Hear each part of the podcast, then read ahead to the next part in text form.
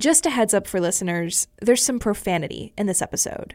And also, while the characters in this story are still awaiting trial, their crimes are alleged.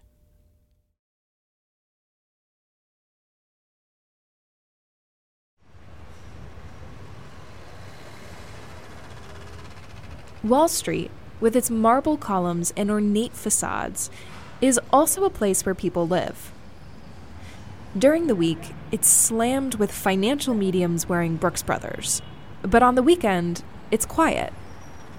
In fact, if you were to walk east from the New York Stock Exchange, after you passed by the Tiffany's store and yes, the Trump building, past the fast casual places for lunch, you'll find many, many towers full of luxury condominiums. 75 Wall Street is one such building, just a four minute walk from the heart of Wall Street. And inside 75 Wall Street, in one of the units facing the East River, Heather Morgan and Ilya Lichtenstein live with their Bengal cat, Clarissa. And one cold Wednesday morning in January, they heard an unexpected knock on their door. Federal agents showed up at their door. They breached their apartment and immediately, like, Ilya and Heather, they were trying to throw out like hard drives. Reporter Luke Winkie again. Agents from the FBI, IRS, and DHS had a search warrant, which means something had led them to Heather and Ilya's door. Now, there are only so many options one has in this situation. You can stay and watch them upturn your home, which is probably less stressful if you have nothing to hide. Or you can leave. Ilya and Heather wanted to leave. But they wanted to take their cat with them. So Heather goes to the bedroom to retrieve the cat from under the bed, supposedly, and while she's crouched down, her arm reaches up, grabs her phone, and rips it off the nightstand. She starts frantically holding down buttons. She's attempting to force lock it. The agents would later describe this moment, recalling how they had to wrest the phone from her hands. They secured the device. This is To Catch a Hacker. In this episode, Ilya and Heather's secret lives and the Fed's immense investigation into them. So, the apartment search was, by all accounts, a success. Agents unearthed a lot. There was a thick stack of smartphones in a toiletries travel kit, a plastic sandwich bag that had the words burner phone written on it in black Sharpie. There were multiple hardware wallets for storing virtual currency, with instructions written on sticky notes. Agents found $40,000 wrapped in pink rubber bands and random foreign currency in plastic bags. One photo from the raid shows two hardcover books splayed open to reveal hand cut compartments. As if inspired by an old spy movie, the compartments are empty in the photo. It sort of read like what the Joker would do if he was like hiding stuff. So a very colorful, very comical sting operation because of just how eccentric these two characters were at the core of it. And then there was the task to unearth the things that weren't physical. It began with the agents decrypting the many encrypted devices. And what they found confirmed their suspicions. Ilya and Heather were in control of stolen cryptocurrency. 119,754 Bitcoin which at the time of the raid was worth $4.5 billion. The Department of Justice has dealt a major blow to cyber criminals looking to exploit cryptocurrency. The message to criminals is clear cryptocurrency is not a safe haven. We can and we will follow the money no matter what form it takes. So, whose money was it? And how did it end up in Ilya and Heather's possession? Remember, because it's cryptocurrency, agents could follow the money back to its source on the blockchain. And not only that, but they could also seize it. Following the raid, agents obtained access to Ilya's cloud storage account, in which one single spreadsheet listed 2,000 pseudonyms, along with their corresponding private keys. And since the agents now had the passwords, they used them from Ilya's very own file to seize the remaining balance of 94,636 Bitcoin. At the time, worth 3.629 billion US dollars.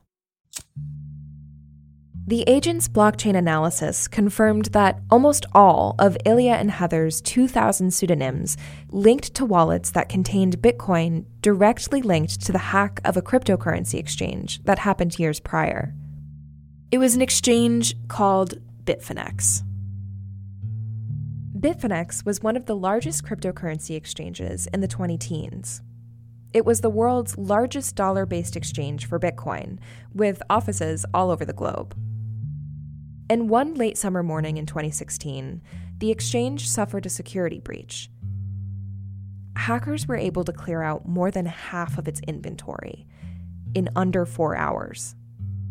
In total, that amounted to, yes, exactly 119,754 Bitcoin, siphoned from users' accounts into a single wallet.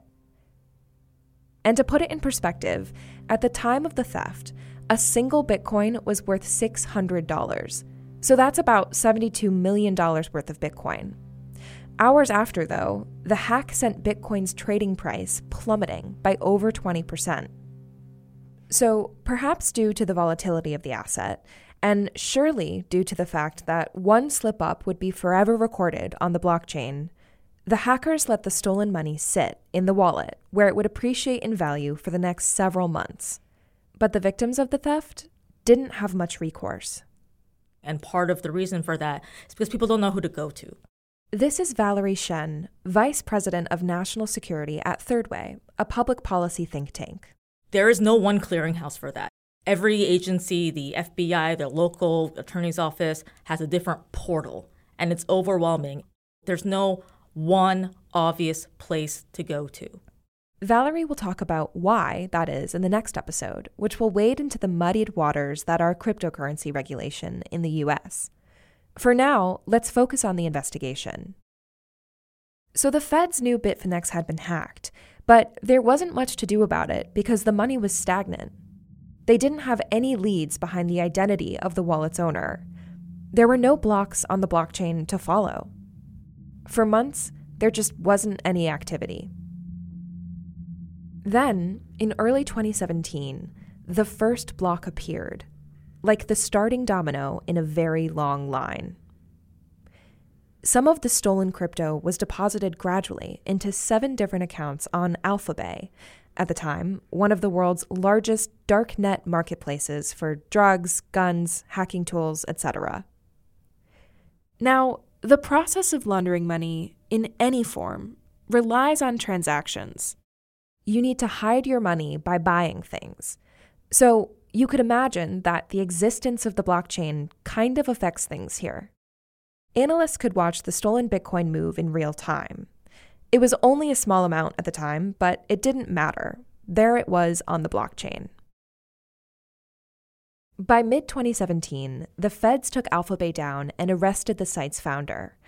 And when that happened, agents were able to seize Alphabay's servers, which, you could imagine, were an analyst's treasure trove of the data behind illicit transactions.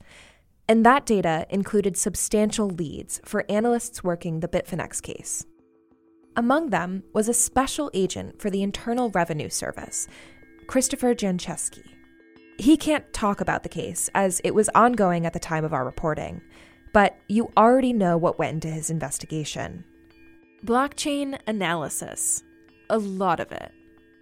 I mean, at the end of the day, there's only so much you can do if you're moving your money around on a globally visible ledger where anyone can look at your transactions.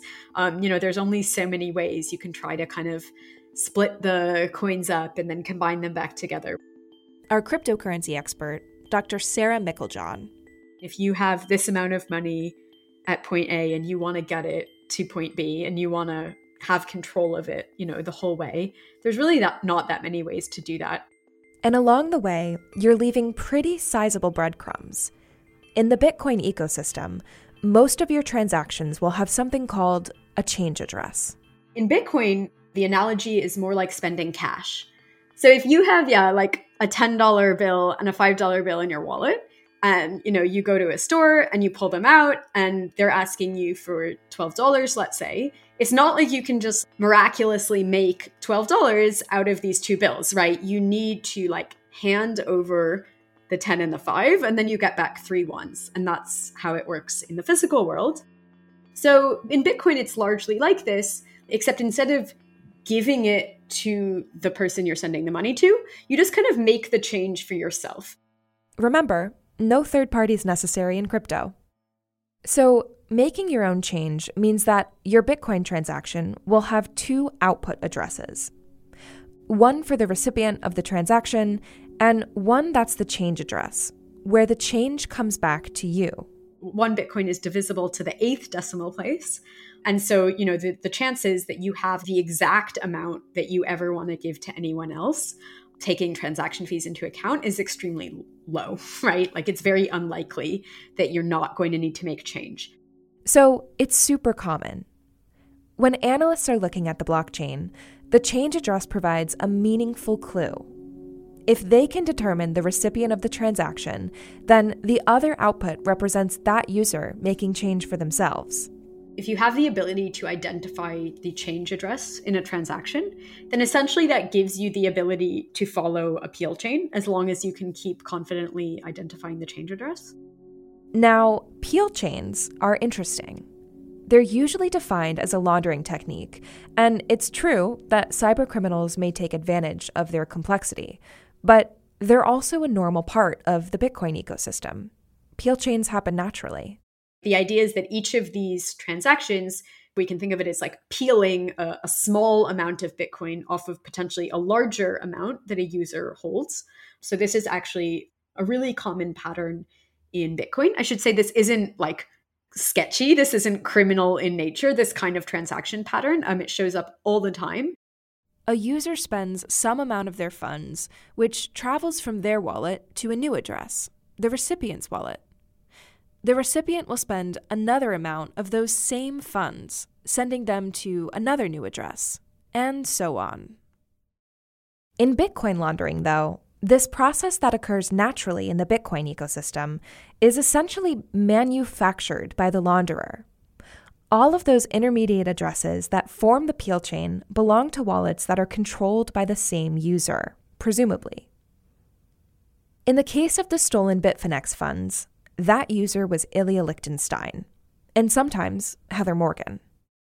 And you can kind of follow this down the line. And each of these peels really represents, you know, one recipient of of the funds of this entity that you're following.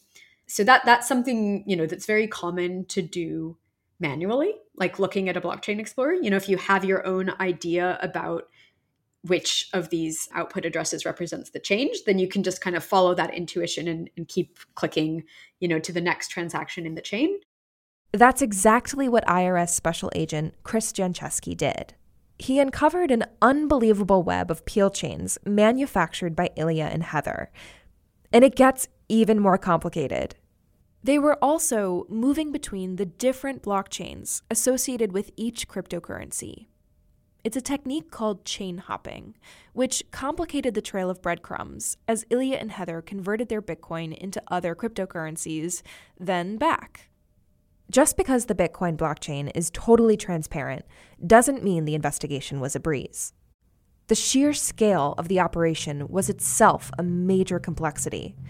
Chris's research is represented in seven detailed flowcharts in the 20 page affidavit from the case.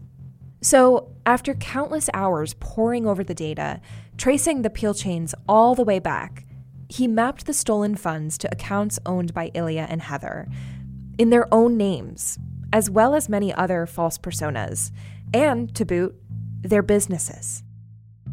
And the incredible thing is that while they were quietly maintaining this web, Heather became increasingly online She began churning out personal content on TikTok and YouTube. She was doubling down on Razzlekhan's burgeoning career and continuing to prop herself up as a leading figure in the startup world with her company, SalesFolk, the same one that was linked to the Bitcoin laundering.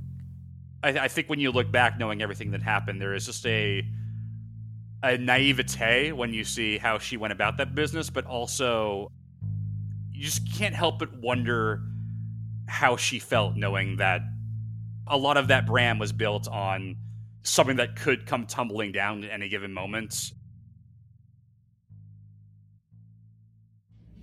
I just woke up and I gotta say, I'm a motherfucking bad bitch. Go on, make me a sandwich. You annoying. Heather Morgan is in her bedroom. In front of her unmade bed, she's rapping. Bad bitch, bad bitch, motherfucking bad bitch, bad bitch, bad bitch, motherfucking bad bitch. Cause guess what? I'm a bad bitch, and this is how we start our day. Razzle dazzle. Ilya's there too, in the kitchen. Sometimes you just keep filming me expecting something to happen. It's a normal weekday. He's making himself a cup of loose leaf tea at the kitchen island, and it's a nice kitchen. There's an air fryer on the granite countertop behind him, and the cabinets have fog glass fronts. What do you want me to do? You want me to just like shove something up my ass and do a little dance and run around and wiggle it for you? It'll kind of pop out. Is that what you're waiting for? Not today. Ridiculous, I know. But there's a darker subtext to this video, and all of the videos Heather posted for so many years. They were letting off steam in front of the camera. Steam from the stress of allegedly laundering Bitcoin. So, perhaps by design, Ilya only makes rare cameos. And even then, the glimpses we get of him are from Heather's point of view, or sometimes Razzle who we now know isn't the most reliable narrator. What we do know is that Ilya was born in Russia and raised in Illinois. He moved to Silicon Valley after college and was struck by the hacking community. He once commented on Hacker News that, quote, hacking permeates the air in the valley. One reporter described Ilya as a mischievous Elijah Wood. I remember getting the sense that he was probably the main person behind the crime itself or something that he had had some connections and, and got his his wife involved in it but um yeah it definitely seems like a fairly shady individual that was probably in the mix with a bad group of people we know that ilya and heather were in love in the summer of 2019 Ilya proposed to Heather, who he called his best friend and the woman of his dreams, through a self described, weird, creative, multi channel marketing campaign. He pasted posters of a cyberpunk Heather all over Manhattan, but he went even bigger than that. Ilya had landed Razzlekhan on a screen in Times Square, purchasing a massive ad with the slug, quote, the most brutally honest rap album of the year. He said it was perfect because it was, quote, sweet, thoughtful, and creative, with a positive ROI. They were married in November 2021, an event where Heather performed as Razzlekhan. I love you, I support you, but I don't want to be involved. Moon and stars, too cool for bars. Don't drive no cars, cause baby you and me from Mars. Moon and stars, too cool for bars. Don't drive no cars, cause baby you and me from Mars. Moon and stars, moon and stars, moon and stars, stars, stars, moon and stars. Federal agents came knocking barely two months after their wedding, at the beginning of January, there on Wall Street. And then, a few weeks later, the federal agents came back. Hey, Heather, I am not amused. Hmm. Ilya and Heather were arrested, charged with conspiracy to launder money and conspiracy to defraud the United States. The maximum total sentencing they faced was 25 years, each. With their backs to one another, getting arrested, they shout something to each other in Russian.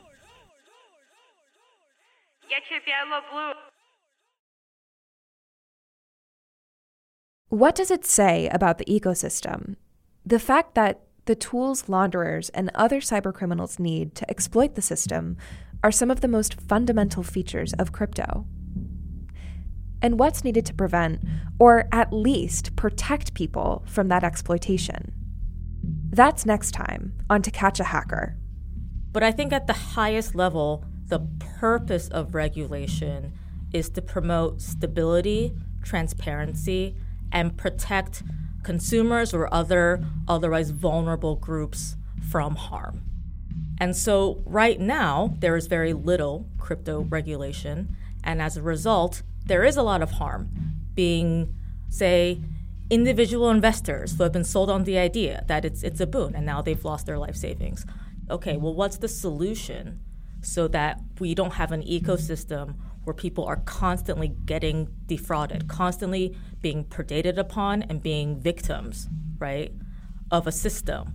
I know this is an imperfect metaphor, but it's the wild, wild west where some people have guns and some people don't, right? And the sheriff's got to come into town and try to make sure there are less shootings going on somehow.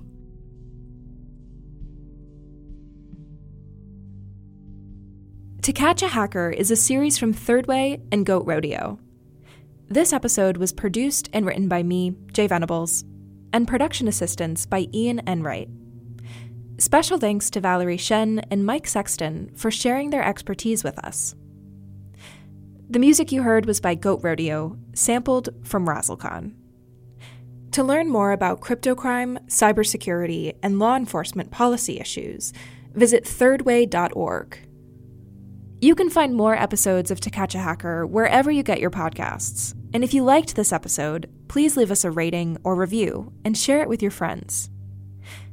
Thanks for listening.